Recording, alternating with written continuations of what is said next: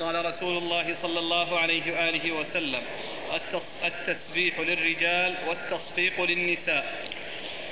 ثم أورد أبو داود هذه الترجمة وهي التصفيق التصفيق في الصلاة. التصفيق في الصلاة. التصفيق في الصلاة أي أن هذا الحكم الذي هو التصفيق في الصلاة إنما هو ساق في حق النساء وليس في حق الرجال. فإذا حصل للإمام شيء يحتاج إلى أن ينبه عليه فإنه يسبح الرجل وتصفق المرأة. فالتسبيح للرجال والتصفيق للنساء وليس التصفيق ولا يكون العكس. فالنساء فالرجال لا يصفقون والنساء لا تسبح. يعني في الصلاة عند تنبيه الإمام على أمر قد حصل منه فشأن التصفيق أن يكون للنساء لا للرجال. وقيل إن التصفيق أن تضرب ب آه، آه، آه، ببطن كفها أو بإصبعين من كفها اليمنى على الأخرى على الأخرى. قيل أن أن أن باطن اليمنى على ظهر الأخرى وقيل أن يعني ظهر اليمنى على صفح الأخرى.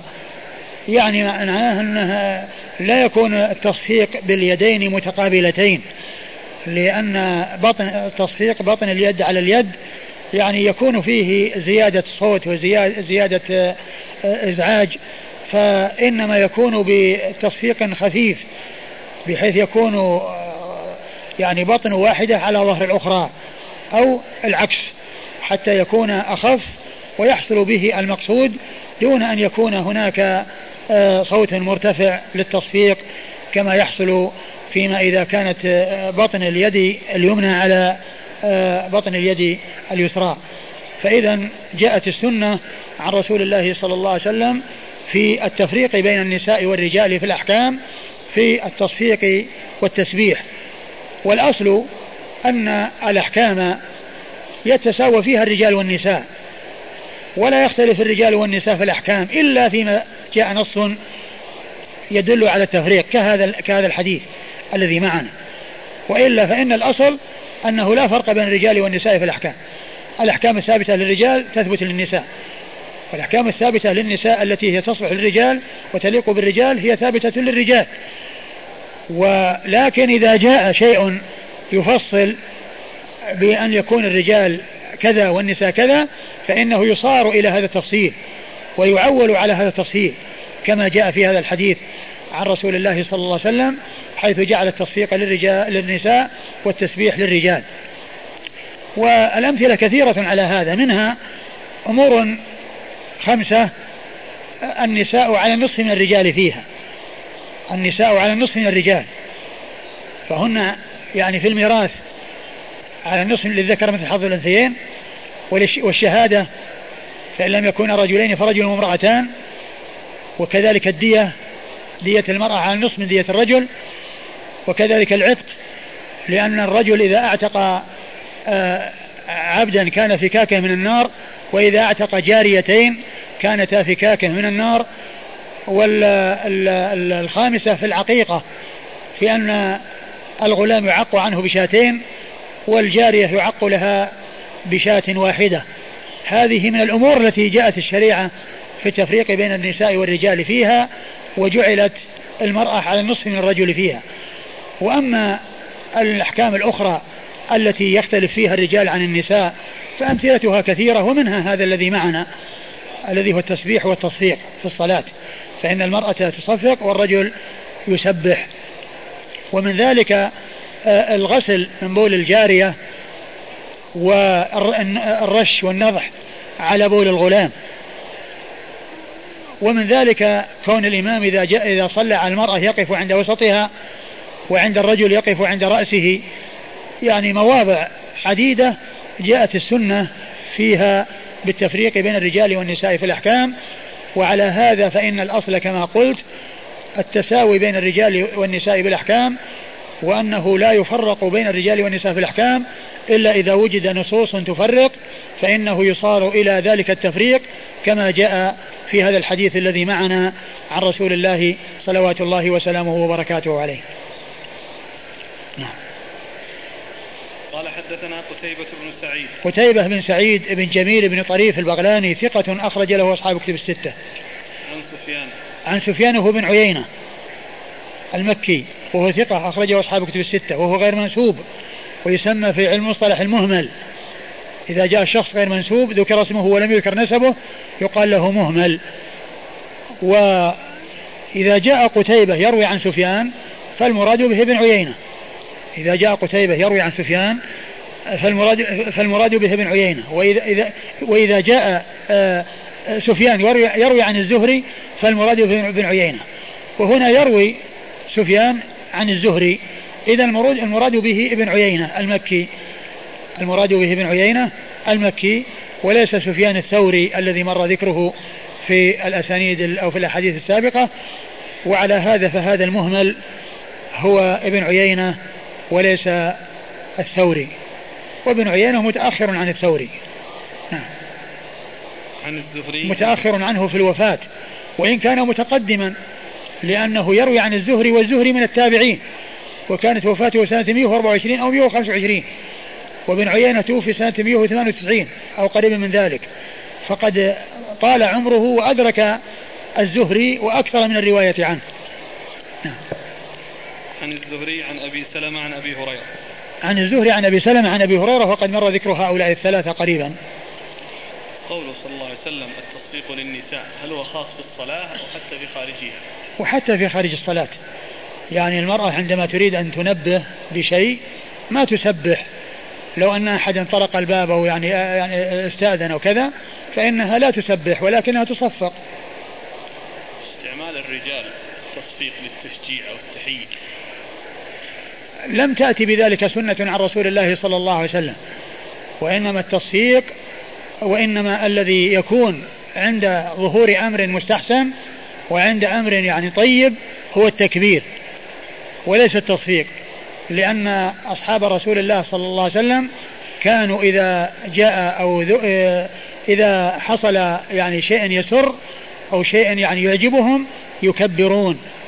كما ثبت أن الرسول صلى الله عليه وسلم لما قال أرجو أن تكونوا نصف الجنة أرجو أن تكونوا كذا قالوا قلنا الله أكبر الله أكبر.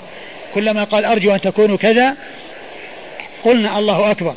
وكذلك عمر بن الخطاب رضي الله عنه لما علم بأن النبي صل... لما أشيع أن النبي صلى الله عليه وسلم طلق نساءه وكان في في بستانه ومزرعته فجاء مغضبا ويتعلم على عائشة ويعني يتغيظ عليها. ولما جاء وسأل عن رسول الله صلى الله عليه وسلم وجده في مشربة في مكان يعني اعتزل فيه نساءه وجلس فيه فجاء إليه وقال يا رسول الله أطلقت نساءك؟ قال لا. فقال عمر الله أكبر الله أكبر. يعني هذا شيء طيب وشيء يعني حسن يعني ما صفق وإنما قال الله أكبر. فهذه السنة أنه عند الأمور المستحسنة وعند الأمور السارة وعند ذكر الأمور التي تعجب أن الإنسان يكبر ولا يصفق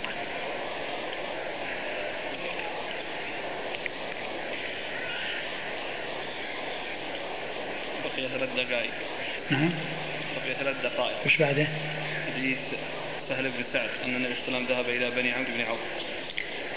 والله تعالى أعلم وصلى الله وسلم وبارك على عبده ورسوله نبينا محمد وعلى آله وأصحابه أجمعين.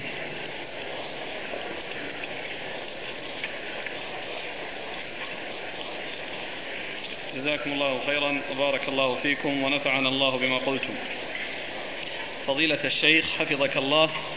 يقول السائل قلت لزوجتي ذات مرة أنت علي حرام لو دخلت بيت أخي ثم بعد ذلك بفترة وجدت والدتي في منزل أخي وكانت زوجتي في السيارة فأصرت علي والدتي أن أن أدخل زوجتي فأدخلتها فماذا يجب علي؟ آه هذا السائل يسأل عن هذا السؤال غيري هل يجوز دخول الحائض المسجد؟ الحائض تعتزل المصلى وتعتزل المساجد. وقد جاء في صلاة العيدين أن النبي صلى الله عليه وسلم أمر الحيض والعواتق وذوات الخدور أن يحضرن المصلى ويشهدن يعني الصلاة.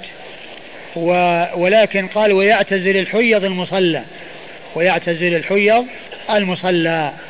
فالحيض ما تكون يعني تدخل المسجد ولا تجلس فيه. ولكن إذا حصل اضطرار إلى مرور أو ما إلى ذلك مع أمن التلويث يعني فلها ذلك. أما أن تكون يعني تجلس وأن تدخل المسجد وتبقى فيه فليس لها ذلك. إنسان ابتلي بمرض فطلب الرقية واكتوى وهو في حالة اضطرار فهل يخرج من السبعين ألف الذين يدخلون الجنة بلا حساب ولا عذاب؟ الحديث واضح بأن السبعين ألف الذين يدخلون الجنة بلا حساب ولا عذاب أنهم هم الذين لا يكتوون ولا يسترقون ولا يتطيرون وعلى ربهم يتوكلون. وهو إذا حصل له ذلك الشيء الذي ليس فيه صفات أولئك السبعين ألفا فعليه أن يجتهد في طاعة الله وطاعة رسوله صلى الله عليه وسلم وإذا حصل له دخول الجنة فهو على خير. وإن لم يكن مع السبعين ألفا الذين يدخل الجنة بغير حساب ولا عذاب. يوجد في بلدنا مسجد مسمى بيزيد بن أبي سفيان. فهل تجوز التسمية أو تجوز تسمية هذا المسجد بهذا الاسم؟ آه، تسمية المساجد بأسماء الأشخاص آه، يعني ما نعلم عن شيء يعني يدل على الثبوت ولا على على المنع والأمر في ذلك واسع والأمر في ذلك واسع. فيزيد بن أبي سفيان آه، طبعا فيه كلام وتكلم فيه لكن بعض أهل العلم يقول إنه لا يقول فيه شيئا لأنه من الجيش الذي غزا القسطنطينية. وقد قال النبي صلى الله عليه وسلم أول جيش يغزو القسطنطينية مغفور له. وكان يزيد بن أبي سفيان مع ذلك الجيش. والله تعالى أعلم وصلى الله وسلم وبارك على عبده ورسوله نبينا محمد وعلى آله وأصحابه أجمعين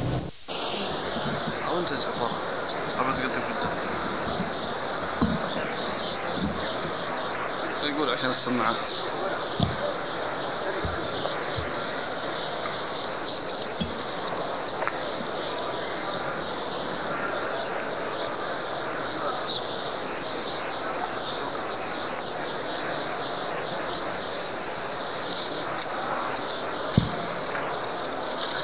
بسم الله الرحمن الرحيم الحمد لله رب العالمين والصلاة والسلام على عبد الله ورسوله نبينا محمد وعلى آله وصحبه أجمعين أما بعد قال الإمام أبو داود السجستاني رحمه الله تعالى تحت باب التصفيق في الصلاة قال حدثنا القعنبي عن مالك عن أبي حازم بن دينار عن سهل بن سعد رضي الله عنهما أن رسول الله صلى الله عليه وآله وسلم ذهب إلى بني عمرو بن عوف ليصلح بينهم وحانت الصلاة.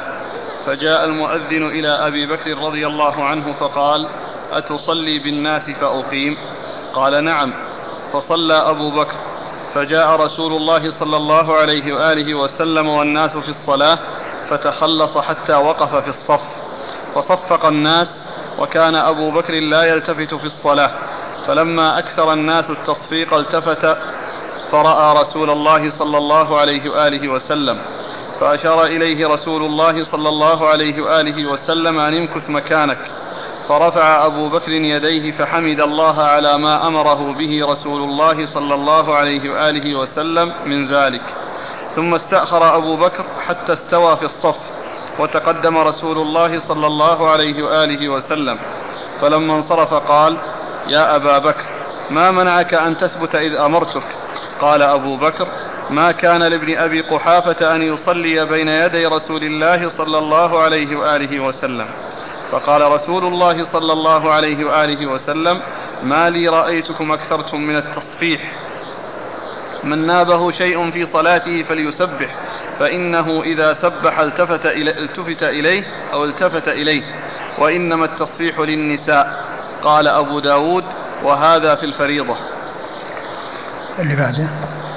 قال حدثنا عمرو بن عون قال أخبرنا حماد بن زيد عن أبي حازم عن سهل بن سعد رضي الله عنهما أنه قال كان قتال بين عم بين بني عمرو بن عوف فبلغ ذلك النبي صلى الله عليه وآله وسلم فأتاهم ليصلح بينهم بعد الظهر.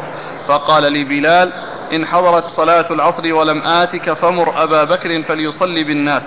فلما حضرت العصر أذن بلال ثم أقام ثم أمر أبا بكر فتقدم قال في آخره إذا نابكم شيء في الصلاة فليسبح الرجال وليصفح النساء. بسم الله الرحمن الرحيم. الحمد لله رب العالمين وصلى الله وسلم وبارك على عبده ورسوله نبينا محمد وعلى آله وأصحابه أجمعين. أما بعد فقد مر في الدرس الماضي البدء بترجمة التصفيق في الصلاة وتقدم فيه الحديث عن رسول الله صلى الله عليه وسلم التصفيق للنساء والتسبيح للرجال والتصفيق للنساء.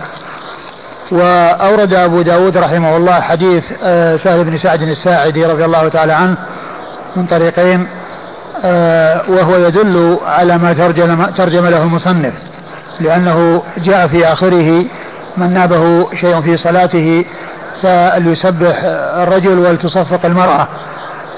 وجاء وفيه أنه إذا سبح سبح له التفت إليه. أنه إذا إذا حصل التسبيح التفت إليه. فدل هذا على أن أنه آه، عند حصول أمر يستدعي تنبيه الإمام على آه، شيء أو على أمر من الأمور أنه يسبح له في حق بالنسبة للرجال وتصفق النساء. وأن هذا من الأحكام التي يختلف فيها الرجال والنساء حيث أن النساء الرجال يسبحون في الصلاة والنساء تصفق ولا ولا ولا, ولا يحصل العكس بأن تسبح المرأة ويصفق الرجل وإنما الأمر كما جاءت به السنة عن رسول الله صلى الله عليه وسلم التسبيح للرجال والتصفيق للنساء. وأشرت في الدرس الماضي إلى أن هذه من المسائل التي يختلف فيها الرجال والنساء. وقلت إن الأصل في الأحكام التساوي بين الرجال والنساء. فالأحكام الثابتة للرجال تثبت للنساء. والأحكام الثابتة للنساء تحكم للرجال تثبت للرجال. إلا ما يكون من خصائص النساء ولا يكون للرجال به علاقة. وأنه قد جاء نصوص آه، تميز بين الرجال والنساء في الأحكام. ومنها هذا الحديث ومنها هذا الموضع الذي معنا فإن فإنه جاءت السنة أن النساء تصفق وأن الرجال يسبحون. وهناك مسائل كثيرة هي من هذا القبيل وقد أشرت إلى جملة منها في الفوائد المنتقاة من فتح الباري وكتب أخرى حيث ذكرت هذه الفائدة وذكرت ثمان عشرة مسألة كلها من المسائل التي يختلف فيها الرجال والنساء ويختلف الحكم بين الرجال والنساء ومنها هذه المسألة التي هي معنا والتي هي التصفيق للنساء والتسبيح للرجال. ورقم المسألة في آه، أو رقم الفائدة في الفوائد المنتقاة آه، آه، ثلاث وثمانين بعد الأربعمائة. ثلاث وثمانين بعد الأربعمائة فقد ذكرت ثمانية عشرة مسألة كلها من المسائل التي يختلف فيها الرجال والنساء في الأحكام. وهذا الحديث آه، حديث سهل بن سعد رضي الله عنه آه، اشتمل على عدة أحكام وعلى عدة فوائد فإن النبي صلى الله عليه وسلم لما بلغه أن بني عمرو بن عوف حصل بينهم خلاف وحصل بينهم تضارب واقتتال ذهب رسول الله صلى الله عليه وسلم ليصلح بينهم. وهذا يدلنا على أهمية الصلح بين المسلمين أهمية الصلح. وذلك في العمل على آه، ما يزيل الخلاف ويحصل معه الوئام ويحصل الصلح بين المختلفين. فهذا يدلنا على أهميته لأن النبي صلى الله عليه وسلم ذهب إليهم ليصلح بينهم. ثم أيضا هذا يدل على أن الكبير ينبغي له أن يتولى ذلك بنفسه وذلك لما يترتب عليه من قبول وساطته وقبول آه، آه، صلحه بينهم. وذلك أن النبي صلى الله عليه وسلم لم ينب أحدا يذهب آه، ليصلح بينهم. ما أرسل أبا بكر ولا عمر ولا أي واحد وإنما ذهب بنفسه صلى الله عليه وسلم. فهذا يدلنا على أن الكبير أنه ينبغي له أن يتولى ذلك بنفسه حيث تكون الفائدة وحيث تحصل المصلحة من وراء ذهابه لذهاب النبي صلى الله عليه وسلم بنفسه ولم ينب أحدا يقوم مقامه في ذلك. وفيه آه أيضا أي في آه آه في هذا الحديث آه أن النبي صلى الله عليه وسلم آه آه جاء في بعض الروايات أنه قال لبلال إذا حضرت الصلاة فل فليصلي أبو بكر بالناس أو فمر, أبا بكر فليصلي بالناس. وهذا يدلنا على أن الإمام إمام المسجد وإمام الجماعة عليه أنه إذا أراد أن يتخلف أو حصل له شيء يشغله عن آه، المجيء للناس أو آه، كونه احتمال كونه يتأخر أن ينيب أو يجعل من ينوب عنه في ذلك لأن النبي صلى الله عليه وسلم قال لبلال أنه يقيم ويصلي بالناس أبو بكر إذا حان وقت الصلاة. وفيه أيضا دليل على الإتيان بالصلاة بأول وقتها. وذلك أن أن أن أن, أن بلالا آه، أذن وأقام في أول الوقت ولهذا بعد الدخول في الصلاة مباشرة جاء رسول الله صلى الله عليه وسلم. فلم يتأخروا طويلا فلم يتأخروا طويلا وهذا يدلنا على فضيلة الصلاة في أول وقتها وعلى أنه ينبغي المبادرة إلى الصلاة في أول وقتها. و وفيه وقد جاء في بعض الروايات في, الرواية الأولى أن بلالا استأذن أبا بكر ليقيم الصلاة. وفي الرواية الثانية أن أن النبي صلى الله عليه وسلم قال له أنه إذا حان وقت الصلاة يقدم أبا بكر ولا تنافي بين ذلك لأن الحديث الثاني أو الرواية الثانية فيها أن ذلك آه، آه، الإذن أن أن الإذن حصل من رسول الله صلى الله عليه وسلم وأن بلالا لما حان وقت الصلاة جاء إلى أبي بكر يستأذنه في الإقامة وأنه يقيم. لا من أجل أنه يستأذن هل يصلي أو لا يصلي لأنه قد أمر أو أذن لبلال أو أمر بلال أن يأمر أبو بكر بأن يصلي بالناس فهو يستأذنه في إقامة الصلاة. وهذا يدلنا على أن الإقامة حق للإمام وليست للمؤذن وأن أن الإمام هو الذي يتولى ذلك وهو الذي يأذن بذلك لأن بلالا استأذن أبا بكر رضي الله عنه ليقيم الصلاة حتى يصلي بالناس. فلا تنافي بين ما جاء في الرواية الأولى والرواية الثانية.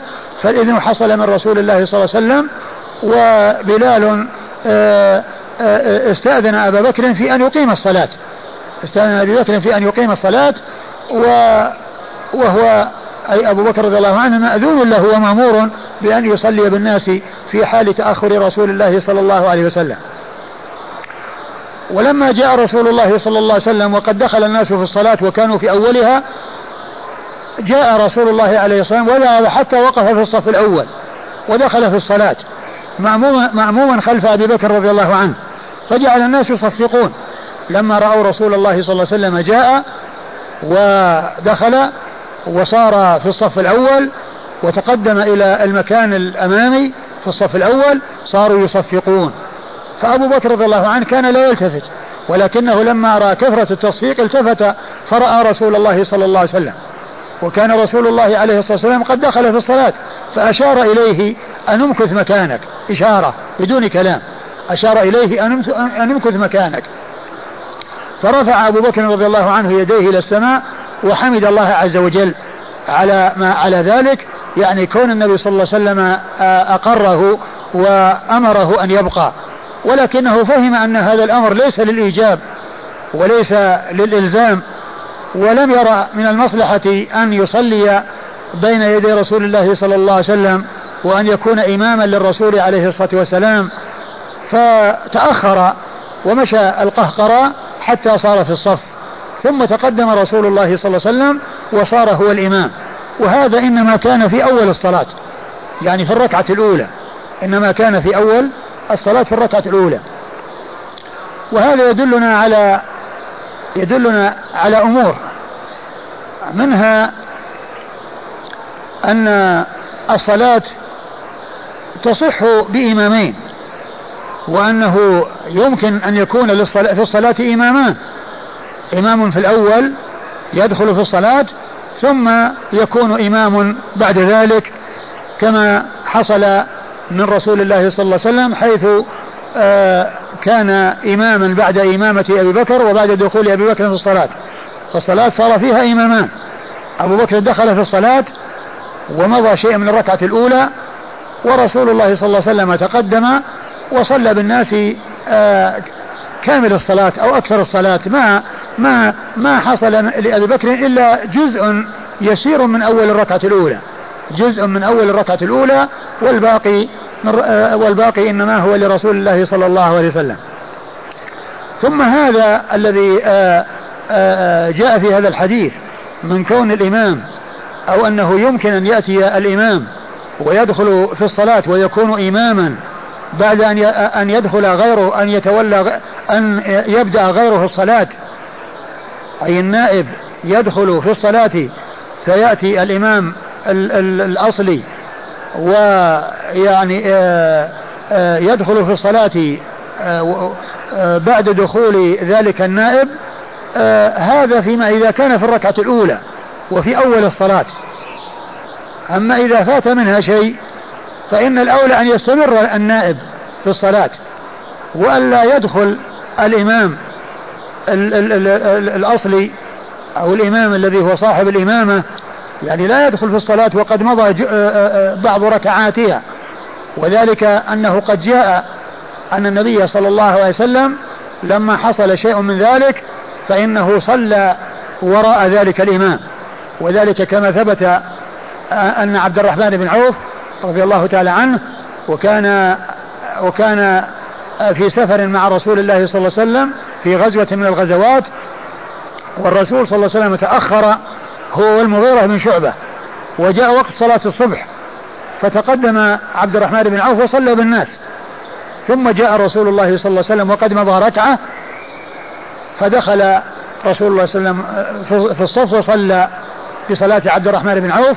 ولما سلم عبد الرحمن بن عوف من الصلاة قام رسول الله صلى الله عليه وسلم يقضي الركعة التي فاتته هو والمغيرة بن شعبة. وثبت ذلك آه، في الصحيح. عن رسول الله صلى الله عليه وسلم. فدلنا هذا على أن آه، دخول الإمام الأول في الصلاة بدلا من النائب الذي ناب عنه إنما يسوغ ويجوز إذا كان في أولها.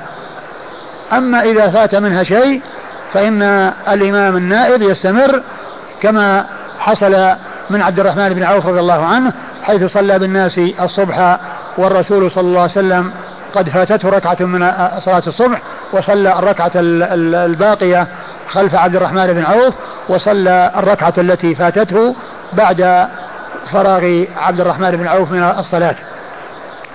وهذان الحديثان يدلان على التفريق بين هذين الأمرين في آه، كون الإمام يدخل في الصلاة ويكون إماما وفي كونه يترك الإمام النائب الذي ناب عنه يتم الصلاة ويقضي ذلك الإمام ال ال ال الإمام الأصلي ما فاته بعد سلام ذلك الإمام النائب. وفي هذا أيضا دليل على أنه يمكن للإنسان في صلاته أن يتقدم ويتأخر للمصلحة.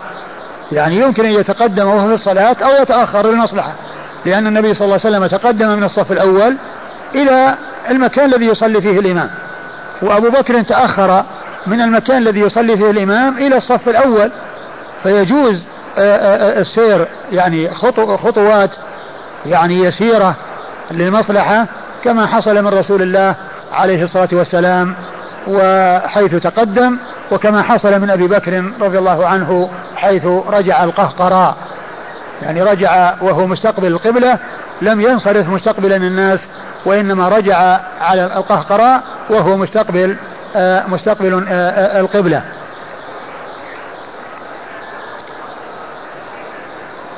وفي الحديث وفي وفي هذا الحديث أيضا أن أن أن المأموم أن المصلي له أن يرفع يديه عند تجدد نعمة وهو في الصلاة ويشكر الله عز وجل على ذلك ويحمد الله على ذلك. لأن أبا بكر رضي الله عنه عندما أمره النبي صلى الله عليه وسلم بأن يثبت مكانه رفع يديه وقال الحمد لله. أي أن النبي صلى الله عليه وسلم أقره وأراد منه أن يبقى وأن يستمر في صلاته. وفيه أيضا دليل على أن الإشارة في الصلاة للحاجة والمصلحة لا بأس بها لأن النبي صلى الله عليه وسلم أشار إليه أن يثبت مكانك. يعني لم يتكلم وإنما أشار إليه بأن يبقى في مكانه. وسميت هذه أمر. وسميت هذه أمر. مع أن الرسول صلى الله عليه وسلم لم يتكلم ولم يتلفظ لكنه أمره إشارة بيده حيث يعني ليبقى في مص... في آه في مكانه ويستمر في الإمامة. وفيه آه أدب أبي بكر رضي الله عنه مع رسول الله عليه الصلاة والسلام حيث لم يستمر. ولم يصلي بالناس ورسول الله صلى الله عليه وسلم وراءه بل تأخر. وهذا كما عرفنا إنما يكون أو إنما كان في أول الصلاة وليس في وسطها. والذي حصل من عبد الرحمن بن عوف رضي الله تعالى إنما كان في وسطها. وفي الحديث دليل على أن الإشارة في الصلاة أو إشارة المصلي في صلاته للحاجة لا بأس بها لأن النبي صلى الله عليه وسلم أشار إليه أن يثبت مكانه لأنه دخل في الصلاة. صلوات الله وسلامه وبركاته عليه. وفيه أدب أبي بكر رضي الله عنه كما عرفنا حيث أنه لم يستمر في الصلاة مع أنه قد أمر وقد عرفنا أنه أن, أن أنه قد فهم أن ذلك ليس على سبيل الإيجاب وليس على سبيل الإلزام ولم يرى من المصلحة أن يصلي بين يدي رسول الله صلى الله عليه وسلم. ولما صلى بالناس رسول الله عليه الصلاة والسلام وفرغ من صلاته. قال لأبي بكر ما منعك أن تثبت مكانك إذ أمرتك؟ وهو فقوله أمرتك هو أمر بالإشارة وليس بالكلام. فهذا يفيد بأن إشارة المصلي في صلاته أنها معتبرة وأنها يعني تقوم مقام الأمر وفيه وهو يدل أيضا و و ومثل ذلك الأخرس الذي لا يستطيع أن يتكلم فإن إشارته المفهمة الدالة على مقصوده فإنها تكون معتبرة وتقوم مقام الكلام في حق من لا يتمكن من الكلام من لا يستطيع الكلام أو في حق من لا من لا يحل له الكلام لأنه في صلاة. فإن الإشارة تقوم مقام الكلام. والنبي صلى الله عليه وسلم قال ما منعك أن تثبت إذ أمرتك؟ وهو إنما أمره إشارة صلوات الله وسلامه وبركاته عليه. تقرأ المتن. عن سهل بن سعد رضي الله عنهما أن رسول الله صلى الله عليه وآله وسلم ذهب إلى بني عمرو بن عوف ليصلح بينهم.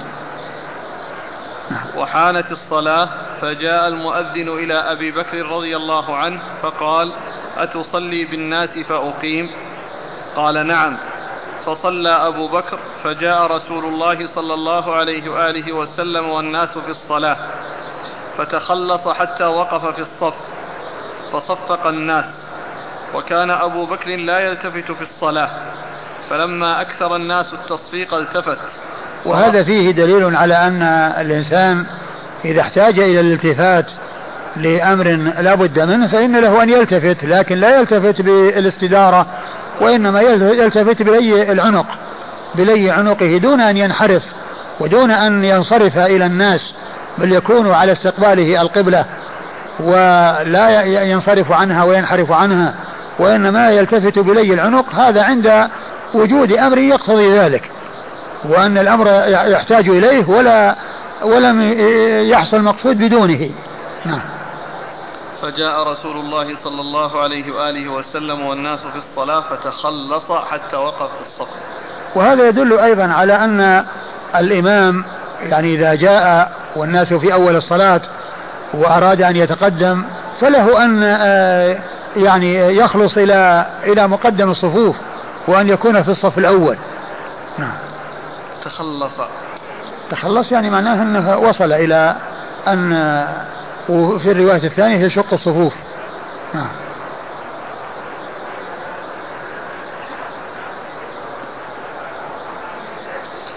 قال تصفق الناس وكان أبو بكر لا يلتفت في الصلاة فلما أكثر الناس التصفيق التفت فرأى رسول الله صلى الله عليه وآله وسلم فأشار إليه رسول الله صلى الله عليه وآله وسلم نمكث مكانك. فرفع أبو بكر يديه فحمد الله على ما أمره به رسول الله صلى الله عليه وآله وسلم من ذلك. نعم. ذكرتم آه، رفع اليدين في الحمد لله على النعم. نعم. آه، ختم القرآن ورفع اليدين شكرا لله على هذه النعمة بعض أهل العلم الذين يقولون بأنها يعني يجوز أن يدعى عند ختم القرآن في الصلاة يستدلون بما ورد في هذا الحديث. من كون أبي بكر رضي الله عنه وهو قائم وهو في القيام رفع يديه وحمد الله عز وجل. رفع يديه وحمد الله عز وجل. ثم استأخر أبو بكر حتى استوى في الصف وتقدم رسول الله صلى الله عليه وآله وسلم. فلما انصرف قال يا أبا بكر ما منعك أن تثبت إذ أمرتك؟ قال أبو بكر ما كان لابن أبي قحافة أن يصلي بين يدي رسول الله صلى الله عليه وآله وسلم. وهذا فيه أدب أبي بكر رضي الله عنه. ولم يقل ما كان لي وإنما زاد في التأدب حتى قال ما كان لابن أبي قحافة. يعني ما كان لابن أبي قحافة أن يتقدم بين يدي رسول الله صلى الله عليه وسلم. وهذا من آه، يعني من أدبه وتواضعه ونبله وفضله. رضي الله تعالى عنه وأرضاه.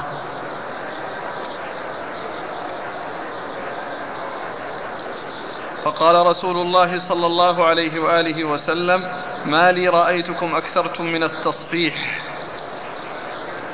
تصبيح ثم قال رسول الله صلى الله عليه وسلم ما لي رأيتكم أكثرتم من التصبيح. لأنه انتهى. لأنه لما قال لأبي بكر يعني ما ما منعك أن تثبت إذا مرتك قال ما كان. يعني معناه أنه فهم أن أن أنه يعني ليس هناك لأحد أن يتقدم على الرسول صلى الله عليه وسلم وأن الأمر يعني ليس لازما ومتعينا. فهم ذلك أبو بكر رضي الله عنه فصلى بالناس فتأخر لك حمد الله ثم تأخر. ولما فرغ من الكلام مع أبي بكر وكونه بعد بعد أن قال له ما كان لأبي بكر يعني سكت ولم ينكر عليه ولم يقل يعني كان لازما عليك أن تفعل كذا وكذا دل هذا على أن آه، فعل أبي بكر أنه حسن وأن هذا هو آه، هو اللائق بمقام رسول الله صلى الله عليه وسلم حيث كان أبو بكر في أول الصلاة. ثم التفت إلى المؤمنين قال ما لي أراكم أكثرتم من التصفيح وهو بالحاء والتصفيح هو بمعنى التصفيق. لأن التصفيق والتصفيح بمعنى واحد فهو يأتي بالحاء ويأتي بالقاف. ومنهم من فرق بينهما بأن التصفيق هو ما يكون بضرب باطن اليد ببطن اليد. والتصفيح ما كان يعني ببطن يد على ظهر الأخرى.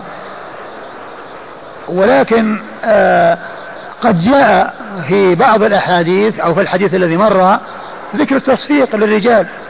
يعني كالذي جاء في هذا الحديث. فدل هذا على أن التصفيق والتصفيح بمعنى واحد وأنه يراد به التصفيق, التصفيق أن التصفيح هو التصفيق وأنهما بمعنى واحد. نعم. من نابه شيء في صلاته فليسبح. من نابه في شيء في صلاته فليسبح.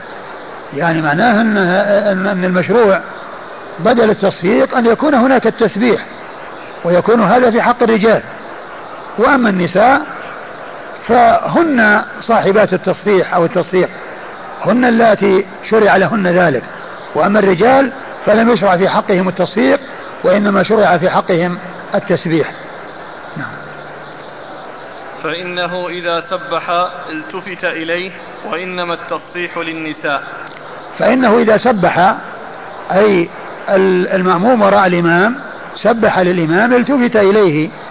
التفت إليه. يمكن أن يكون المقصود من ذلك التفت إليه يعني حيث لا يكون هناك بد من الالتفات. وأما إن كان آه الأمر يفهم بدون التفات والإمام يفهم الذي سبح من أجله كما يحصل في السهو وما إلى ذلك بدون أن يحصل حاجة إلى الالتفات فإنه لا يحتاج إلى التفات. ويمكن أن يكون الالتفات يعني آه على معنى عام وهو أنه قد يكون التفاتا في العنق يعني حيث يحتاج الأمر إلى ذلك وقد يكون آه، المقصود به كونه ينتبه له ينتبه له ويلتفت إلى يعني تسبيحه بمعنى أنه كان تنبيها على أمر من الأمور فلا يحتاج إلى فلا حيث لا يحتاج إلى التفات بالعنق لا يلتفت في العنق. ما هو معناه أن كل ما حصل تسبيح يصير هناك التفات؟ وإنما إذا كان أمر يقتضي الالتفات مثل ما حصل من أبي بكر رضي الله عنه. وقد كان لا يلتفت في صلاته. لا يلتفت في صلاته رضي الله تعالى عنه وأرضاه. ولكن آه، حيث يحتاج إلى الالتفات يلتفت. وإذا لم يحتاج إلى الالتفات فإنه يدخل في المعنى العام يعني معناه انتبه إليه. والتفت إلى يعني التسبيح والمقصود منه وفهم المقصود منه أو غير ذلك. نعم. وإنما التصفيح للنساء. وإنما التصفيح للنساء. يعني ليس للرجال. وإنما هو للنساء. نعم. قال أبو داود وهذا في الفريضة. قال أبو داود وهذا في الفريضة. يعني والأمر واضح أنه في الفريضة. لأنه جاء في الحديث يعني أنه آه، أنه استأذن آه، أبا بكر أن يقيم فهو في الفريضة. وقول أبي أبي داود رحمه الله وهذا في الفريضة يعني معناه في النافلة من باب أولى. يعني معناه إذا كان هذا حصل في الفريضة وهذه الأمور التي جرت إنما جرت في الفريضة فإن النافلة من باب أولى أن يسوغ فيها ما ساغ في الفريضة. وعن سهل بن سعد رضي الله عنهما أنه قال كان قتال بين بني عمرو بن عوف فبلغ ذلك النبي صلى الله عليه وآله وسلم فأتاهم ليصلح بينهم بعد الظهر. فقال لي بلال إن حضرت صلاة العصر ولم آتك فمر أبا بكر فليصلي بالناس. فلما حضرت العصر أذن بلال ثم أقام ثم أمر أبا بكر فتقدم. قال في آخره إذا نابكم شيء في الصلاة فليسبح الرجال وليصفح النساء. نعم وهذا مثل ما تقدم والإسناد. قال حدثنا القعنبي. القعنبي عبد الله بن مسلمة بن قعنب القعنبي هو ثقة أخرج حديثه أصحاب الكتب الستة إلا ابن ماجه. عن مالك. عن مالك بن أنس إمام دار الهجرة الإمام المشهور أحد أصحاب المذاهب الأربعة المشهورة من مذاهب أهل السنة وحديثه أخرجه أصحاب الكتب الستة. عن أبي حازم بن دينار. عن أبي حازم بن دينار وهو وهو سلمة بن دينار. أبو حازم سلمة بن دينار وهو ثقة أخرج له أصحاب الكتب الستة. عن سهل بن سعد. عن سهل بن سعد الساعدي رضي الله عنه صاحب رسول الله صلى الله عليه وسلم وحديثه أخرجه أصحاب الكتب الستة. وسهل بن سعد الساعدي هذا كنيته أبو العباس. وقد قيل أن أنه ليس في الصحابة من يكن بأبي العباس سوى اثنين وهما سهل بن سعد الساعدي هذا الذي معنا في الإسناد وعبد الله بن عباس بن عبد المطلب ابن عم النبي صلى الله عليه وسلم فإن كل من هذين كنيته أبو العباس. وهذا الإسناد من الرباعيات عند أبي داود وهي من أعلى الأسانيد عند أبي داود لأن القعنبي يروي عن مالك ومالك يروي عن أبي حازم بن دينار وأبو حازم بن دينار يروي عن سهل بن سعد الساعدي. فبين أبي داود وبين رسول الله صلى الله عليه وسلم أربعة أشخاص فهذا أعلى ما يكون عند أبي داود من الأسانيد. لأنه ليس عنده شيء من الثلاثيات. ليس عنده حديث بينه وبين رسول الله صلى الله عليه وسلم في أربعة ثلاثة أشخاص. وإنما أعلى ما عنده الرباعيات. وأما البخاري فعنده اثنان وعشرون حديثا ثلاثيا اثنان وعشرون حديثا ثلاثيا في صحيحه. بين البخاري وبين رسول الله صلى الله عليه وسلم ثلاثة أشخاص. والترمذي عنده حديث واحد ثلاثي وابن ماجه عنده خمسة أحاديث ثلاثية كلها بإسناد واحد وذلك الإسناد ضعيف كل هذه الخمسة بإسناد واحد وهو إسناد ضعيف لا تقوم به حجة. أما مسلم وأبو داود والنسائي فهؤلاء الثلاثة أعلى ما عندهم الرباعيات. ليس عندهم شيء من الثلاثيات.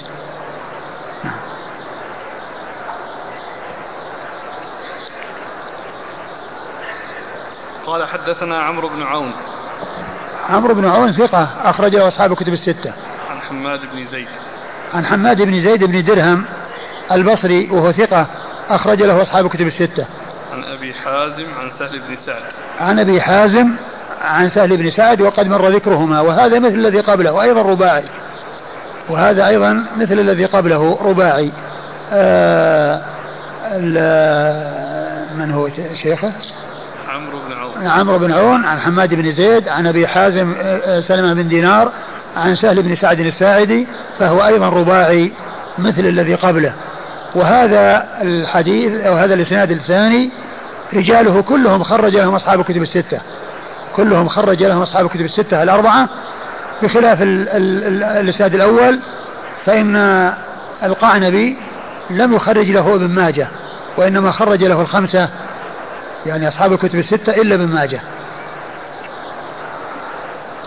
بنو عمرو بن عوف هم سكان قباء؟ بنو عمرو بن عوف هم يعني جماعة كبيرة من الأنصار من الأوس وهم سكان قباء وهم الذين نزل فيهم الرسول صلى الله عليه وسلم لما قدم من مكة مهاجرا إلى المدينة فإنه نزل فيهم أياما وبنى مسجد قباء وصلى فيه ثم انتقل من قباء إلى إلى مكان مسجده هذا صلى الله عليه وسلم فبنى ذلك المسجد.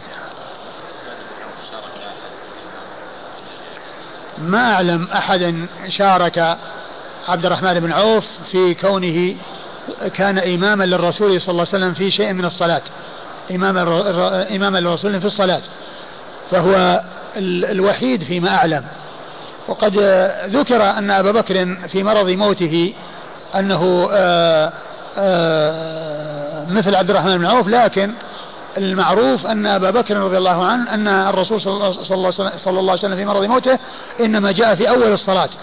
وجلس على يسار أبي بكر وصار يصلي جالسا ويكبر الرسول صلى الله عليه وسلم والناس يكبرون بتكبير أبي بكر ويكبر أبو بكر بتكبير الرسول صلى الله عليه وسلم والناس يكبرون بتكبير أبي بكر لأنه كان مريضا ولا يرفع صوته وكان جالسا صلى الله عليه وسلم وهو الإمام وأبو بكر على يمينه. فصلاته أبي بكر إنما كانت من أول الصلاة. وأما عبد الرحمن بن عوف الذي كان في إحدى الغزوات وكان قد مضى من صلاة الفجر ركعة وجاء رسول الله صلى الله عليه وسلم بعدما أن مضت الركعة فإنه صلى فإنه صلى أن النبي صلى الله عليه وسلم صلى وراءه ولم يتقدم ويصلي بالناس كما حصل في مرض موته وفي هذه المسألة التي معنا وهي مجيئه من بني عمرو بن عوف وقد أصلح بينهم.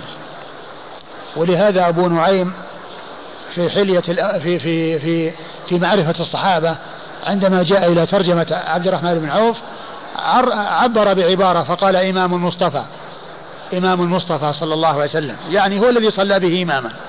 يعني معناه أنه ما يعرف يعني أحد صلى إماما بالرسول صلى الله عليه وسلم إلا عبد الرحمن بن عوف. صلى ركعة واحدة من صلاة الصبح لرسول الله صلى الله عليه وسلم. قال حدثنا محمود بن خالد قال حدثنا الوليد عن عيسى بن أيوب أنه قال قوله التصفيح للنساء تضرب بإصبع بإصبعين من يمينها على كفها اليسرى. ثم ورد أبو داود بعد ذكر الحديثين حديث آه، الحديث الأول حديث آه، حديث أبي هريرة نعم. حديث أبي هريرة والحديث الثاني بطريقيه حديث سهل بن سعد الساعدي رضي الله تعالى عنه ذكر أثرا عن عيسى بن أيوب يصف التصفيق في حق النساء وأنها تضرب بإصبعين من يمينها على آه، الكف الأخرى. ولعل ذلك آه، من أجل أن لا يحصل آه، ارتفاع قوة التصفيق. يعني يكون التصفيق أخف حيث يكون بإصبعين فإنه أخف مما لو كان بالكف على الكف. والمقصود من ذلك أن يحصل التنبيه. وإذا حصل التنبيه بأمر أخف فإن ذلك يكون كافيا ويكون آه، مغنيا عن آه، شيء أكثر منه. وهذا يعتبر يسمونه في علم المصطلح المقطوع. يعني كون الإسناد ينتهي إلى التابع أو من دون التابع يقال له مقطوع. وهو غير المنقطع لأن المنقطع هو السقوط في الإسناد وأما المقطوع فهو المتن الذي انتهى إلى التابع أو من دونه. فالمقطوع من صفات المتن والمنقطع من صفات الإسناد. فرق بين المنقطع والمقطوع المنقطع من صفات الإسناد حيث يكون هناك سقط في الإسناد. وأما المقطوع فهو من صفات المتن وهو المتن الذي انتهى إلى التابع أو من دون التابع. لأن الذي ينتهي إلى الصحابي قال له موقوف. والذي ينتهي إلى رسول الله صلى الله عليه وسلم يقال له مرفوع. والذي ينتهي إلى التابع أو من دونه يقال له مقطوع مقطوع.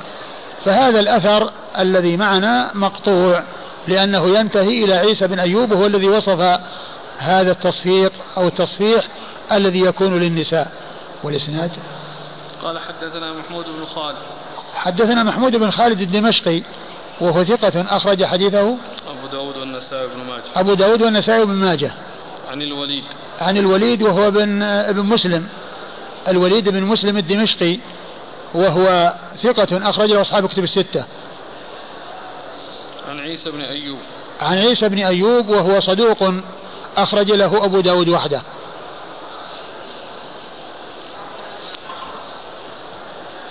قال رحمه الله تعالى باب الإشارة في الصلاة. قال حدثنا أحمد بن محمد بن شبوية المروزي ومحمد بن رافع قال حدثنا عبد الرزاق قال أخبرنا معمر عن الزهري عن أنس بن مالك رضي الله عنه أن النبي صلى الله عليه وآله وسلم كان يشير في الصلاة. ثم أورد أبو داود رحمه الله الإشارة في الصلاة. الإشارة في الصلاة. يعني كل إنسان يشير يعني بيده لأمر من الأمور والإشارة إذا كانت لحاجة قد جاءت بها السنة عن رسول الله صلى الله عليه وسلم. وأما إذا كانت لغير ذلك فلا يسوغ أو لا تسوغ الإشارة لغير حاجة. لا تسوغ الإشارة لحاجة. وأما إذا كان لحاجة فإنه لا بأس بها وقد جاءت السنة بها عن رسول الله صلى الله عليه وسلم. فقد جاء أنه صلى الله عليه وسلم كان يرد السلام بالإشارة. إذا سلم عليه وهو في الصلاة رد بالإشارة صلى الله عليه وسلم. وقد والحديث الذي مر بنا قريبا آه، حديث سهل بن سعد أن الرسول صلى الله عليه وسلم أشار لأبي بكر أن يمكث مكانه. أشار إليه وهو في الصلاة أن يمكث مكانه. لما التفت أبو بكر ورأى رسول الله عليه الصلاة والسلام أشار إليه. فالإشارة للحاجة سائغة وقد جاءت بها سنة عن رسول الله عليه الصلاة والسلام. وأما إذا كانت خير لغير حاجة فإنها لا تسوغ ولا تجوز. أورد أبو داود رحمه الله حديث حديث. أنس. حديث أنس بن مالك رضي الله عنه. أن النبي صلى الله عليه وسلم كان يشير في الصلاة. أي يشير للحاجة. يعني إذا كان هناك حاجة للإشارة فإنه كان يشير. وذلك مثل الإشارة في السلام ومثل إشارته في حديث سهل الذي آه، مر قبل هذا الحديث. قال حدثنا أحمد بن محمد بن شبوية. أحمد بن محمد بن شبوية المروزي هو ثقة أخرج أبو داود. ثقة أخرج له أبو داود وحده. ومحمد بن رافع. ومحمد بن رافع النيسابوري القشيري وهو ثقة أخرج له آه، أصحاب الكتب الستة إلا من ماجه. عن عبد الرزاق. عن عبد الرزاق بن همام الصنعاني اليماني وهو ثقة أخرج له أصحاب الكتب الستة. عن معمر. عن معمر بن راشد الأزدي البصري ثم اليماني. وهو ثقة أخرج له أصحاب الكتب الستة. عن الزهري. عن الزهري ومحمد بن مسلم ابن عبيد الله بن شهاب الزهري ثقة فقيه أخرج له أصحاب الكتب الستة. عن أنس بن مالك رضي الله عنه خادم رسول الله صلى الله عليه وسلم وأحد السبعة المعروفين بكثرة الحديث عن النبي صلى الله عليه وسلم من أصحابه الكرام رضي الله تعالى عنهم وأرضاهم. وهذا الحديث فيه الزهري وهو من صغار التابعين. يروي عن أنس بن مالك وهو من صغار الصحابة. هو من صغار الصحابة. وقد عمر وعاش حتى أدركه صغار التابعين. ومنهم الزهري الذي يروي عنه هنا. فالزهري من صغار التابعين وأنس بن مالك من صغار الصحابة وصغار التابعين يروون عن صغار الصحابة لأنهم أدركوا صغار الصحابة. قال حدثنا عبد الله بن سعيد قال حدثنا يونس بن بكير عن محمد بن إسحاق عن يعقوب بن عتبة بن الأخنس عن أبي غطفان عن أبي هريرة رضي الله عنه أنه قال قال رسول الله صلى الله عليه وآله وسلم التسبيح للرجال يعني في الصلاة والتصفيق للنساء من أشار في صلاته إشارة تفهم عنه فليعد لها يعني الصلاة قال أبو داود هذا الحديث وهم ثم ورد أبو داود حديث أبي هريرة رضي الله تعالى عنه أن النبي صلى الله عليه وسلم قال التسبيح التسبيح للرجال والتصفيق للنساء آه، من نابه من أشار في من أشار في صلاته إشارة تفهم عنه فليعد لها أي يعد للصلاة يعني معناه أنه يعيد الصلاة وأنه يستأنفها. فليعد لها أي يعد لصلاته. وهذا يحمل على ما إذا كان لغير حاجة. أما إذا كان لحاجة فقد جاءت السنة عن رسول الله صلى الله عليه وسلم. و... والحديث غير ثابت عن رسول الله صلى الله عليه وسلم. فيه يعني من هو متكلم فيه يعني في روايته. وفيه أيضا أن أبا داود رحمه الله قال هذا وهم. يعني هذا الحديث وهم. نعم.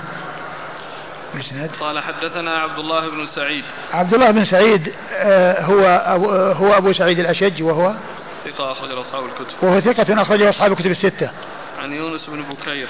عن يونس بن بكير وهو صدوق يخطئ أخرج له. البخاري تعليقا ومسلم وأبو داود والترمذي وابن ماجه. البخاري تعليقا ومسلم وأبو داود والترمذي وابن ماجه. عن محمد بن إسحاق. عن محمد بن إسحاق المدني وهو صدوق يدلس وحديثه أخرجه البخاري تعليقا ومسلم وأصحاب السنن وهو هنا يروي بالعنعنة يروي بالعنعنة. والمدلس إذا روى بالعنعنة ولم يأتي ما يقوي روايته فإنه آه، لا يثبت الحديث بذلك. نعم. عن؟ عن يعقوب بن عتبة بن الأخنس. عن يعقوب بن عتبة بن الأخنس وهو ثقة أخرج له؟ أصحاب الكتب أخرج له أبو داود والنسائي بن ماجه. وهو ثقة أخرج له أبو داود والنسائي وابن ماجه. عن أبي غطفان. عن أبي غطفان وهو اسمه؟ قيل اسمه سعد ابن طريف أو ابن مالك المري المدني. ثقة أخرج له مسلم وأبو داود والنسائي بن ماجه. وهو ثقة أخرج له أخرج له مسلم وأبو داود مسلم وأبو داود والنسائي والنسائي بن ماجه. أخرج له مسلم وأبو داود والنسائي وابن ماجه يعني ما خرج له البخاري ولا الترمذي. وبعض العلماء تكلم في أبي غطفان لكن آه لكن وثق والحافظ في التقريب ممن وثقه. وعلى هذا فيكون آه تدليس أو رواية محمد بن إسحاق الذي آه حديثه يكون حسنا إذا سلم من التدليس هو هنا قد روى بالعنعنة. نعم. وفيه أيضا يونس بن بكير صدوق يخطئ. وقول أبي داود هو هذا وهم لا أدري. يعني آه إيش يعني آه مقصوده من هذا. يعني في كونه الوهم حصل في هذا الحديث. لكن من حيث الإسناد فيه من هو فيه صدوق يخطئ وفيه من هو مدلس وقد روى بالعنعنة. ها؟ أبو غطفان اسمه إيش هو؟ قيل إيش؟ سعد. قيل سعد. قيل في اسم ابيه قيل قيل سعد. اسمه سعد. قيل ابن طريف أو ابن مالك المري المدني. نعم.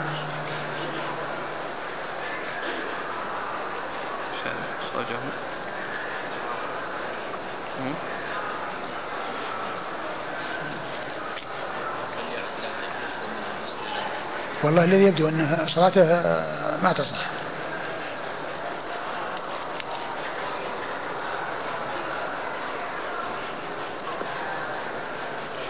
قال رحمه الله تعالى باب في مسح الحصى في الصلاة.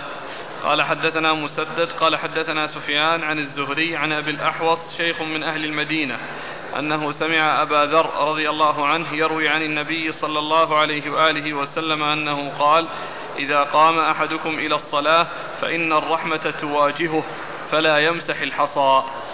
ثم ورد أبو داود آه هذه الترجمة في مسح الحصى في الصلاة. مسح الحصى في الصلاة. والمقصود بمسحه يعني تسويته حتى يسجد عليه. إذا كان مكان السجود يعني في حصى ويكون يعني فيه يعني شيء من الارتفاع والانخفاض فيعني هل يمسح أو لا يمسح؟ هل يمسح أو لا يمسح؟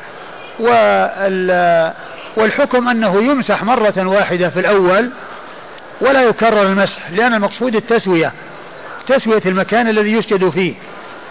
فإذا كان هناك أمر يدعو إلى ذلك فمرة واحدة كما سيأتي في الحديث آه، الثاني. وأورد وأما إذا كان لغير حاجة فلا يفعل الإنسان ذلك بل يسجد آه، دون أن يمسح. وحيث كان هناك حاجة في المسح يمسح الإنسان. ويكون ذلك مرة واحدة لا يكرر المسح. كل ما أراد أن يسجد يمسح لا يسجد يمسح في أول مرة وخلاص يكفي تكون الأرض متساوية ويسجد عليها. هذا هو المقصود من مسح الحصى. أورد أبو داود آه، حديث حديث أبي ذر رضي الله تعالى عنه أن النبي صلى الله عليه وسلم قال إذا كان أحدكم إذا قام أحدكم إلى الصلاة فإن الرحمة تواجهه فلا يمسح الحصى. إذا قام أحدكم إلى الصلاة فإن الرحمة تواجهه فلا يمسح الحصى. يعني لا يمسح الحصى الذي يسجد عليه لأن الرحمة تواجهه. وهذا يعني يدل على أن الحصى لا يمسح أبدا وأن فيه يعني مواجهة الرحمة. يعني آآ آه، آآ آه، للإنسان إذا ترك الحصى على ما هو عليه.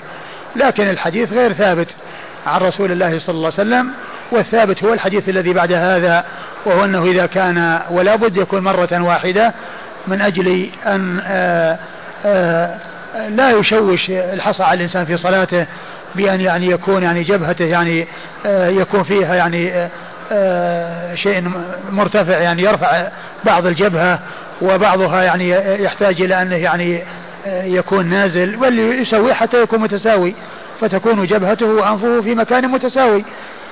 هذا هو الصحيح أو الذي الثابت أن الإنسان له أن يمسح مرة واحدة. وأما هذا الحديث الذي فيه أن الرحمة تواجهه فهو غير ثابت وذلك لوجود أحد من أحد رواته آه، هو آه، سبب آه، تضعيف الحديث وعدم الاحتجاج بالحديث. والإسناد؟ قال حدثنا مسدد. مسدد هو بن مسرهد البصري ثقة أخرج حديث البخاري وأبو داود والترمذي والنسائي. عن سفيان. عن سفيان وهو بن عيينة المكي ثقة أخرج له أصحاب الكتب الستة. عن الزهري. عن الزهري وقد مر ذكره. عن أبي الأحوص. عن أبي الأحوص وهو شيخ من أهل المدينة وهو أبو الأحوص الذي سبق أن مر بنا قريبا يروي عن أبي ذر ويروي عنه الزهري وذلك في حديث آه، حديث لا يقبل الله لا يزال الله مقبلا على العبد ما لم يلتفت. فإذا التفت انصرف عنه فإن ذلك الذي في آه، الذي في الإسناد هو هذا الذي في هذا الإسناد وهو بالأحوص. قال هنا شيخ من أهل المدينة وقال هناك مولى بني ليث وهو يروي عن الزهري لا يروي عنه إلا الزهري لم يروي عنه إلا الزهري.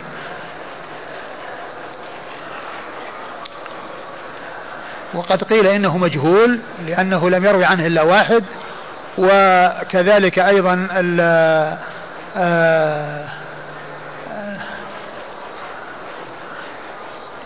والحافظ عنه قال في التقريب مقبول. والحافظ قال في التقريب مقبول. وقالوا إنه مجهول لأنه لم يروي عنه إلا واحد وهو الزهري نعم. أخرج له أخرج له. أخرج له أبو داود وحده. أخرج له أصحاب السنن. أخرج أصحاب السنن؟ ها؟ نعم. أخرج له أصحاب السنن. عن أبي ذر. عن أبي ذر جندب بن جنادة رضي الله تعالى عنه صاحب رسول الله صلى الله عليه وسلم وحديثه أخرجه أصحاب كتب الستة.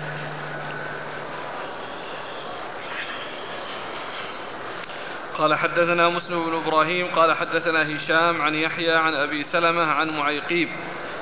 أن النبي صلى الله عليه وآله وسلم قال لا تمسح وأنت تصلي فإن كنت لا بد فاعلا فواحدة تسوية الحصى.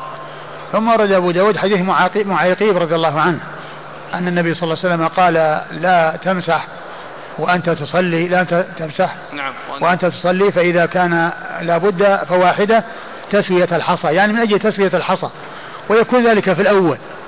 يعني حتى وسواء كان ذلك قبل الصلاة أو في الصلاة. يمكن الإنسان أن يسوي قبل أن يدخل في الصلاة حتى لا يحتاج إلى التسوية في الصلاة. إذا كانت الأرض فيها انخفاض وارتفاع بسبب الحصى يسويها قبل أن يدخل. وإن دخل وهو لم يسوي فله أن يسويها يكون مرة واحدة. يعني لا يكرر ذلك.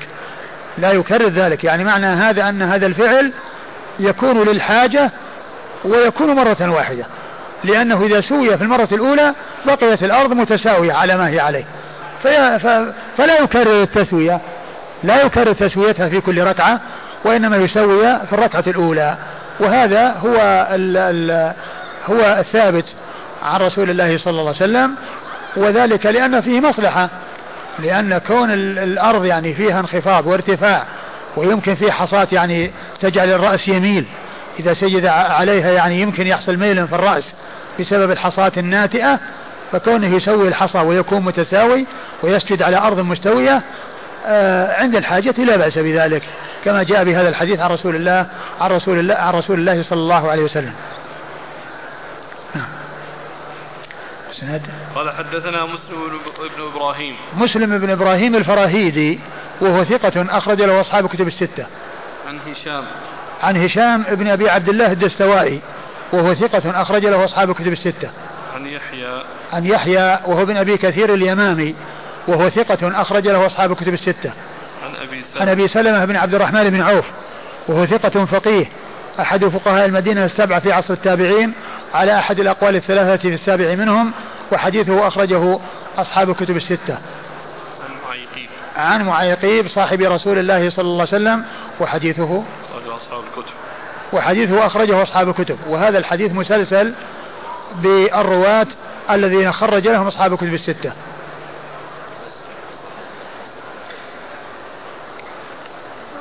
ما ينبغي الإنسان أن يمسح. ما ينبغي الإنسان أن يمسح لأنه سبق أن مر بنا أن الرسول صلى الله عليه وسلم لما يعني صلى وانصرف إلى الناس على وجهه أثر الماء والطين. على وجهه أثر الماء والطين. يعني فمعنى هذا أن الإنسان لا يمسح في الصلاة يعني ما يعلق في جبهته وإنما يتركه. نعم. يمكن أن يؤخذ لكن الحديث يعني هو تسوية الحصى والحصى إنما هو في الأرض.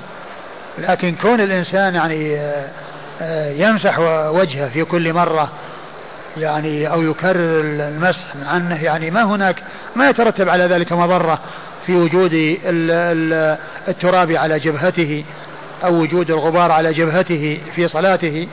يعني الحديث يمكن أن يفهم منه فهما وإلا فإنه نص على تسوية الأرض وتسوية الحصى اللي في الأرض. والحصى لا يكون في الوجه وإنما الذي يكون الوجه في التراب أو شيء يعلق غبار أو تراب. ولكن ما ينبغي الإنسان أنه يعني يمسح وجهه كل ما سجد يروح يمسح وجهه.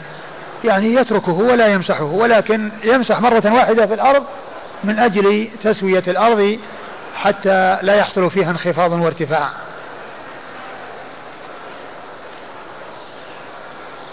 قال رحمه الله تعالى باب الرجل يصلي مختصرا. قال حدثنا يعقوب بن كعب قال حدثنا محمد بن سلمة عن هشام عن محمد بن سيرين عن أبي هريرة رضي الله عنه أنه قال نهى رسول الله صلى الله عليه وآله وسلم عن الاختصار في الصلاة.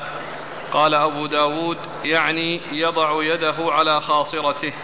ثم ورد أبو داود هذه الترجمة وهي باب النهي عن ال... باب الرجل يصلي مختصرا. باب الرجل يصلي مختصرا. يعني ما حكم ذلك؟ يعني لا يسوق. لكن ما المراد بالاختصار؟ سبق لأبي داود رحمه الله أن عقد ترجمة فقال باب التخصر والإقعاء في الصلاة. باب التخصر والإقعاء في الصلاة. وأورد حديث عبد الله بن عمر الذي فيه الرجل الذي صلى بجواره ووضع يده على خاصرته ولما هذا نهاه آه، عبد الله بن عمر وقال هذا هو الصلب في الصلاة وقد نهى عنه رسول الله صلى الله عليه وسلم. وهناك أتى بالترجمة بالتخصر و وجاء التنصيص على الفعل بكونه وضع يده على خاصرته في الحديث. ولكن هنا قال باب الاختصار في الصلاة.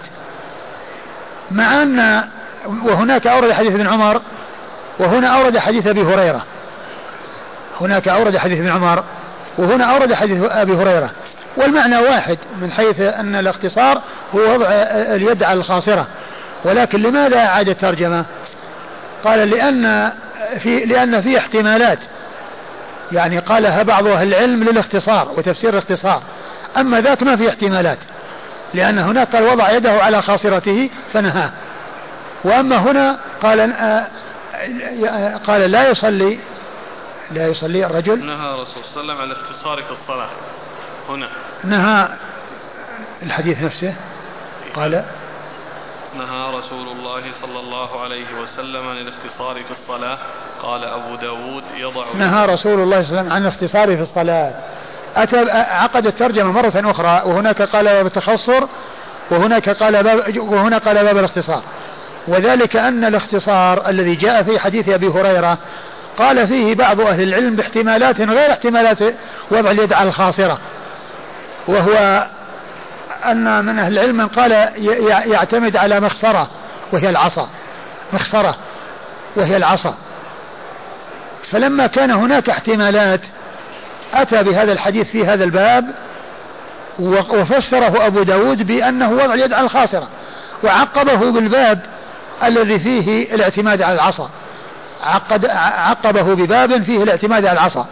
فلما كان فيه احتمال أن يكون المراد بالاختصار الاعتماد على مختصرة في الصلاة أعاد الترجمة وجعل بجوارها ذلك الذي قد يفهم منه ولكنه فسر أبو داود رحمه الله بأنه يضع يده على خاصرته وليس المقصود أنه يعتمد على مخصرة وليس المقصود منه أن يعتمد على مخصرة وهي العصا أن يعتمد على مخصرة وهي العصا. فإذا قوله نهى الرسول عن الاختصار في الصلاة معناه أن يضع يده على خاصرته.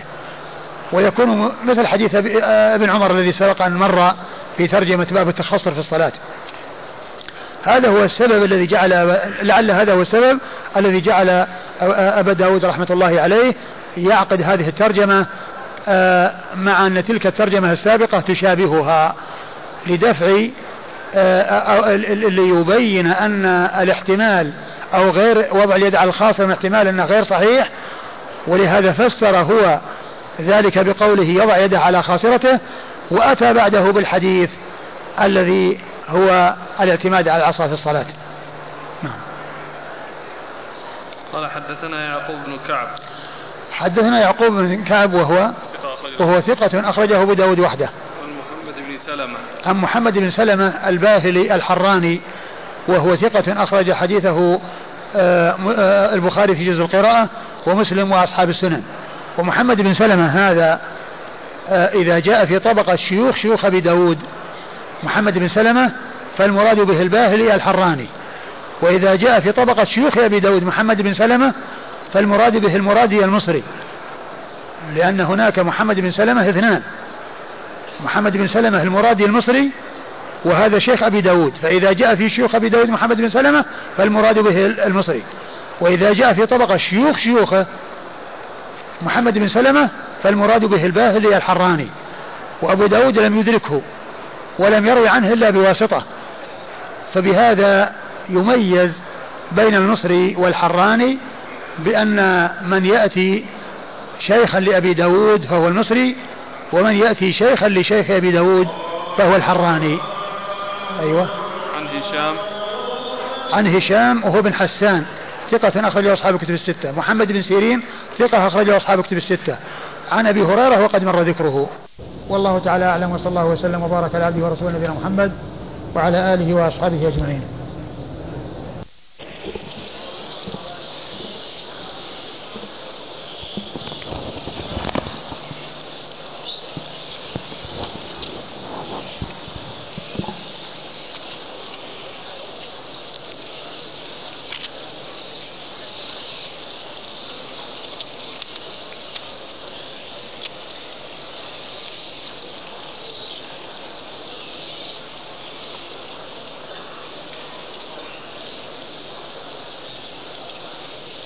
بسم الله الرحمن الرحيم الحمد لله رب العالمين والصلاة والسلام على عبد الله ورسوله نبينا محمد وعلى آله وصحبه أجمعين أما بعد قال الإمام أبو داود السجستاني رحمه الله تعالى باب الرجل يعتمد في الصلاة على عصا قال حدثنا عبد السلام بن عبد الرحمن الوابصي قال حدثنا أبي عن شيبان عن حسين بن عبد الرحمن عن هلال بن إيساف قال قدمت الرقة فقال لي بعض أصحابي هل لك في رجل من أصحاب النبي صلى الله عليه وآله وسلم؟ قال قلت غنيمة. فدفعنا إلى إلى وابصة. قلت لصاحبي نبدأ فننظر إلى دله فإذا عليه قل قل سوى قل قل انسوة لاطئ لاطئة ذات أذنين وبرنس وبرنس خز أغبر. وإذا هو معتمد على عصا في صلاته فقلنا بعد أن سلمنا فقال حدثتني أم قيس بنت محصن أن رسول الله صلى الله عليه وآله وسلم لما أسن وحمل اللحم اتخذ عمودا في مصلاه يعتمد عليه. بسم الله الرحمن الرحيم. الحمد لله رب العالمين وصلى الله وسلم وبارك على عبده ورسوله نبينا محمد وعلى آله وأصحابه أجمعين. أما بعد فقبل أن نبدأ بالدرس آه، نذكر بين يديه قول رسول الله صلى الله عليه وسلم في الحديث المتفق على صحته من حديث عبد الله بن عمرو بن العاص رضي الله تعالى عنهما أن النبي صلى الله عليه وسلم قال إن الله لا يقبض العلم انتزاعا ينتزعه من قلوب الرجال ولكن يقبض العلم بموت العلماء. هذا الحديث الشريف يدلنا على أهمية العلم وعلى عظم شأن العلماء وأن فقدهم وذهابهم إنما هو قبض للعلم وأن الله عز وجل لا يقبض العلم من قلوب الرجال بحيث يكون الإنسان عنده علم ثم يصبح وليس عنده علم وإنما يقبض العلم بموت العلماء. وقد قال عليه الصلاة والسلام وإن العلماء ورثة الأنبياء وإن الأنبياء لم يورثوا دينارا ولا درهما وإنما ورثوا العلم فمن أخذ به أخذ بحظ وافر. هذه هذا هو شأن العلماء وهذه منزلة العلماء. وصفهم النبي المصطفى صلى الله عليه وسلم بأنهم وراث الأنبياء. وهذا ونعم الميراث.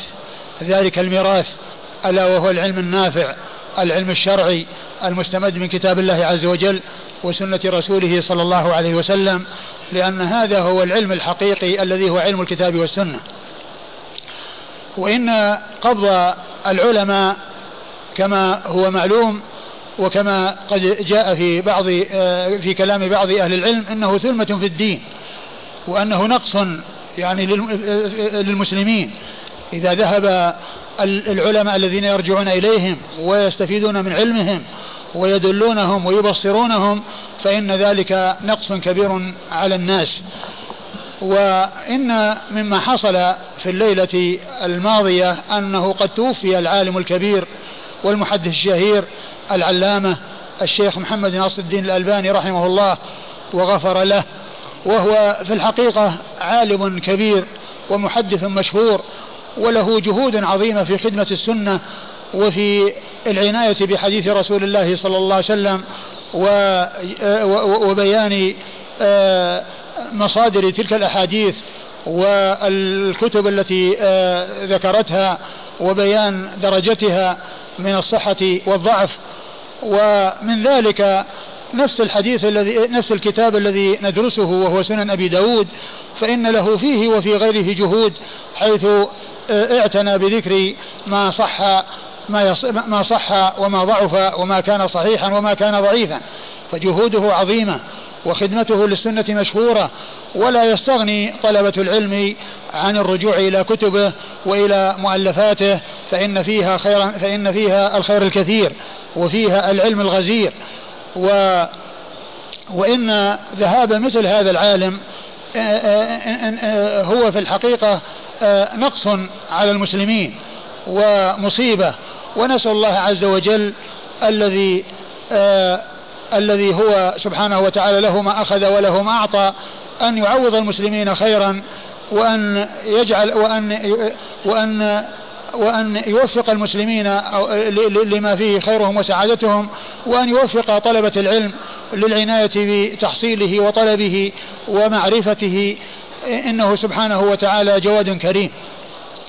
ومؤلفاته كما هو معلوم مشهورة وعظيمة ولا ولا ولا تخلو آه، المكتبات غالبا من كتبه ومن وجود شيء منها لأنها بلغت العشرات بلغت العشرات ومنها الكبير ومنها الصغير ومنها المتوسط.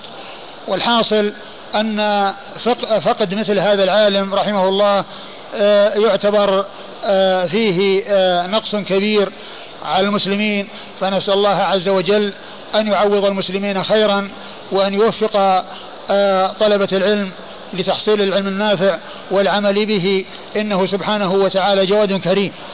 وهو رحمة الله عليه وإن كان له بعض الآراء التي نعتبره قد أخطأ فيها ولكنها مغمورة في بحر أو في بحور آه، في في بحور صوابه وفي آه، آه، ما ما حصل على يديه من الخير والنفع للمسلمين في خدمة سنة المصطفى صلوات الله وسلامه وبركاته عليه. وهذه الأمور التي حصل منه أن التي نعتبرها أخطاء هو مجتهد فيها هو مجتهد فيها وهو مأجور على اجتهاده ولكن ذلك لا يجعل الإنسان يتساهل أو يتهاون يعني في علمه الكثير وفي علمه الغزير وفي نفعه العظيم ونفعه العميم فإنه بحق من العلماء الأفذاذ الذين كانوا في هذا العصر والذين لهم جهود في خدمة سنة رسول الله صلى الله عليه وسلم. وهذا النصف الأول من هذا العام الذي هو عام عشرين بعد الأربعمائة والألف آه، فقد المسلمون فيه قبله في أول هذا العام هذا العام عالما كبيرا عالما من العلماء الربانيين نحسبه كذلك ولا نزكي على الله أحدا وهو سماحة الشيخ عبد العزيز بن باز رحمة الله عليه. فإن هذا النصف الأول من هذا العام الهجري قد مات في أول هذا النصف وفي الشهر الأول منه سماحة الشيخ عبد العزيز بن باز رحمة الله عليه وتوفي في آخر النصف الأول من هذا من, من, من هذا العام آه هذا العالم الكبير وهذا المحدث المشهور الشيخ محمد ناصر الدين الألباني رحمه الله عز وجل. وقد توفي بينهما آه آه الشيخ عطيه محمد سالم رحمه الله الذي كان يدرس على هذا الكرسي. فهؤلاء علماء قد فقدناهم في نصف هذا العام وفي النصف الأول من هذا العام. ونسأل الله عز وجل أن يغفر للجميع وأن يتجاوز عنهم وأن يرفع درجاتهم فإن فإن هذين العالمين فيما نحسب آه، من العلماء الكبار الجهابذة المحققون الذين عندهم العناية الفائقة وعندهم الهمة العالية وقد حصل آه، على يديهم الخير الكثير وحصل بسببهم النفع العظيم للإسلام والمسلمين فجزاهم الله عز وجل أحسن الجزاء وغفر لهم وتجاوز عن سيئاتهم وختم لنا جميعا بخاتمة السعادة. إنه سبحانه وتعالى جواد كريم. ثم نبدأ بترجمة أبي داود وهو باب, باب المصلي يعتمد في صلاته على العصا. باب المصلي يعتمد في صلاته على العصا. يعني هل له ذلك أو ليس له ذلك؟ آه المصلي إذا كان محتاجا إلى أن يستعمل العصا وأن يعتمد عليها في قيامه فله ذلك. وقد جاء عن بعض الصحابة رضي الله عنهم وأرضاهم أنهم كانوا آه يفعلون ذلك. وجاء في ذلك هذا الحديث الذي أورده أبو داود في هذا الباب ولكنه حديث ضعيف غير ثابت عن رسول الله صلى الله عليه وسلم. حديث ضعيف غير ثابت عن رسول الله صلى الله عليه وسلم وممن ضعفه العالم المحدث ال الذي توفي في الليلة الماضية الشيخ محمد ناصر الدين الألباني رحمه الله. هذا الحديث عن آه عن أم محصن أخت آه آه, أم محصن؟ أم قيس بنت أم قيس بنت محصن. أم قيس بنت محصن أخت عكاشة بن محصن الأسدية رضي الله تعالى عنها أن النبي صلى الله عليه وسلم لما أسن كان له عمود في مصلاه يعتمد عليه. كان هناك عمود في مصلاه يعتمد عليه. هناك عمود. لما أسن وحمل اللحم اتخذ عمودا في مصلاه يعتمد عليه. لما أسن وحمل اللحم اتخذ عمودا في مصلاه يعتمد عليه. هذا هو حديث أم حديث أم قيس بنت محصن الأسدية أخت عكاشة بن محصن رضي الله تعالى عنهما. ومقتضاه أنه أن النبي صلى الله عليه وسلم كان يفعل ذلك لكن هذا لم يثبت عن رسول الله صلى الله عليه وسلم لأن الحديث فيه من هو ضعيف ولا يحتج بحديثه ولا يعول على حديثه في إسناده من لا يحتج به ولا يعول على حديثه. فالحديث غير ثابت عن رسول الله صلى الله عليه وسلم ولكن جاء عن بعض الصحابة أنهم كانوا يفعلون ذلك في صلاة التراويح أنهم كانوا يفعلون ذلك في صلاة التراويح. ومن المعلوم أن القيام في الصلاة أنه آه، من أركان الصلاة مع القدرة عليه وإذا كان الإنسان يقدر أن يقوم ولكنه يحتاج إلى أن يعتمد عصا على عصا فله ذلك. وقد جاء عن بعض الصحابة الكرام رضي الله تعالى عنهم وأرضاهم. وكان سبب الحديث أن أن أحد الرواة أحد رواته جاء إلى مكان يقال له الرقة وهي بلد معروف آه، جاء إليه فقيل له هل لك آه، في آه، رجل من أصحاب رسول الله صلى الله عليه وسلم؟ يعني هل لك رغبة في أن تلتقي برجل من أصحاب رسول الله صلى الله عليه وسلم؟ وهذا يدلنا على أن الصحابة الكرام رضي الله عنهم وأرضاهم لما كانوا موجودين وفي زمن التابعين كان التابعون يعتبرون تحصيلهم من من أعظم المكاسب ومن أجل المكاسب ومن أعظم الغنائم. وكانوا يحرصون على أن يلقوا أصحاب رسول الله صلى الله عليه وسلم لأن الصحابة هم الذين رأوا النبي صلى الله عليه وسلم. فالذي يلقاهم ينظر العيون ينظر إلى العيون التي نظرت إلى رسول الله صلى الله عليه وسلم لأن عيون الصحابة رأت رسول الله صلى الله عليه وسلم. ولهذا كان التابعون هم الذين يلون الصحابة وقرن التابعين يلي قرن الصحابة لأن الصحابة هم الذين رأوا النبي صلى الله عليه وسلم والتابعون هم الذين رأوا العيون التي رأت النبي صلى الله عليه وسلم. التابعون هم الذين رأوا العيون التي رأت النبي صلى الله عليه وسلم وهي عيون الصحابة رضي الله تعالى عنهم وأرضاهم. فقيل له هل لك آه أن, آه أن تلقى آه هل لك في آه رجل من أصحاب رسول الله؟ يعني هل لك رغبة في أن تلقاه؟ فكان جوابه سديدا وجوابه عظيما. قلت نعم غنيمة. قلت غنيمة. يعني رؤيته غنيمة ولقيه غنيمة. نعم غنيمة وأي غنيمة. رجل صحب رسول الله صلى الله عليه وسلم وعينه رأت النبي صلى الله عليه وسلم إن اللقي به عظيمة. غنيمة كبيرة ومكسب كبير. وهذا يدلنا على عظم منزلة الصحابة رضي الله عنهم وأرضاهم. ولهذا قال هذا الرجل الذي قيل له ذلك غنيمة. يعني لقاؤه غنيمة وفرح بذلك وسر بذلك لأنه عرض عليه أن يحصل على غنيمة كبيرة وعلى غنيمة عظيمة ألا وهي رؤية أحد من واحد من أصحاب رسول الله صلى الله عليه وسلم. قال فذ... ف... ف... يعني ذهبنا إلى وابصة وهو بصة بن معبد رضي الله تعالى عنه صاحب رسول الله صلى الله عليه وسلم. فقالوا وهم ذاهبون إليه. ننظر أولا إلى دله يعني هيئته ولباسه ويعني الكيفية التي يكون عليها. قال فذهبنا إليه. وهذا يدلنا على أن أن الصحابة أن أن, أن التابعون يحرصون على أن يعرفوا هيئة الصحابة وعلى الدل الصحابة وهيئة اللبس والتي يكون عليها أصحاب رسول الله صلى الله عليه وسلم ورضي الله تعالى عنهم وأرضاهم. قال فوجدنا عليه قلنسوة لاطئة يعني في رأسه يعني ملتصقة برأسه لها أذنان يعني وعليه برنس خز آه لونه أغبر والخز هو يعني لباس من الصوف والبرنس هو الذي يكون آه رأسه يعني آه مرتبطا به مربوطا به يعني ما يغطى به الرأس يكون ملتصقا بالقميص ملتصقا بالقميص من الخلف بحيث ينزع عن الرأس ويعاد على الرأس. لونه أغبر يعني ذلك البرنس لونه أغبر يعني كلون التراب لونه يعني كلون التراب. فجاءوا إليه ووجدوه يصلي. فلما انتهوا من الصلاة قالوا له في ذلك إننا رأيناك تصلي معتمدا على عصا.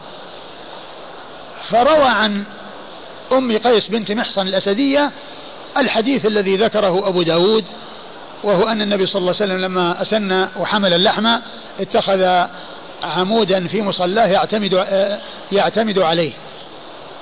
في مصلاه يعتمد عليه صلوات الله وسلامه وبركاته عليه. ولكن الحديث كما عرفنا غير غير صحيح وغير ثابت عن رسول الله صلى الله عليه وسلم والقيام هو ركن من أركان الصلاة ولا يجوز الانسان أن يصلي جالسا مع قدرته على القيام وإذا كان يقدر وليس عليه مشقة في أن يقوم ولو كان معتمدا على على عصا فإن هذا هو الذي ينبغي له. وبعض أهل العلم قال إنه يصلي جالسا ولكن الأولى والأحوط في الدين أن الإنسان يقوم ما دام قادرا على القيام ولو كان معتمدا على عصا وذلك هو الأولى والأفضل في حقه لأن في ذلك آه، أخذا بالاحتياط واطمئنانا إلى كون الإنسان يؤدي ما عليه بارتياح وطمأنينة. أما سند هذا الحديث فيقول أبو داود أخبرنا حدثنا عبد السلام بن عبد الرحمن الوابصي. حدثنا عبد السلام ابن عبد الرحمن الوابصي وهو مقبول أخرج حديثه مسلم في المقدمة وأبو داود. عن أبيه. عن أبيه عبد الرحمن بن صخر الوابسي وهو مجهول وهو, وهو مجهول أخرج له أبو داود وحده. عن شيبان. عن شيبان وهو بن عبد الرحمن وهو ثقة أخرج له أصحاب كتب الستة. عن حسين بن عبد الرحمن. عن حسين بن عبد الرحمن السلمي وهو ثقة أخرج له أصحاب كتب الستة. عن حسين بن عبد الرحمن. عن حسين بن عبد الرحمن السلمي وهو ثقة أخرج له أصحاب كتب الستة. عن هلال بن يساف. عن هلال بن يساف وهو ثقة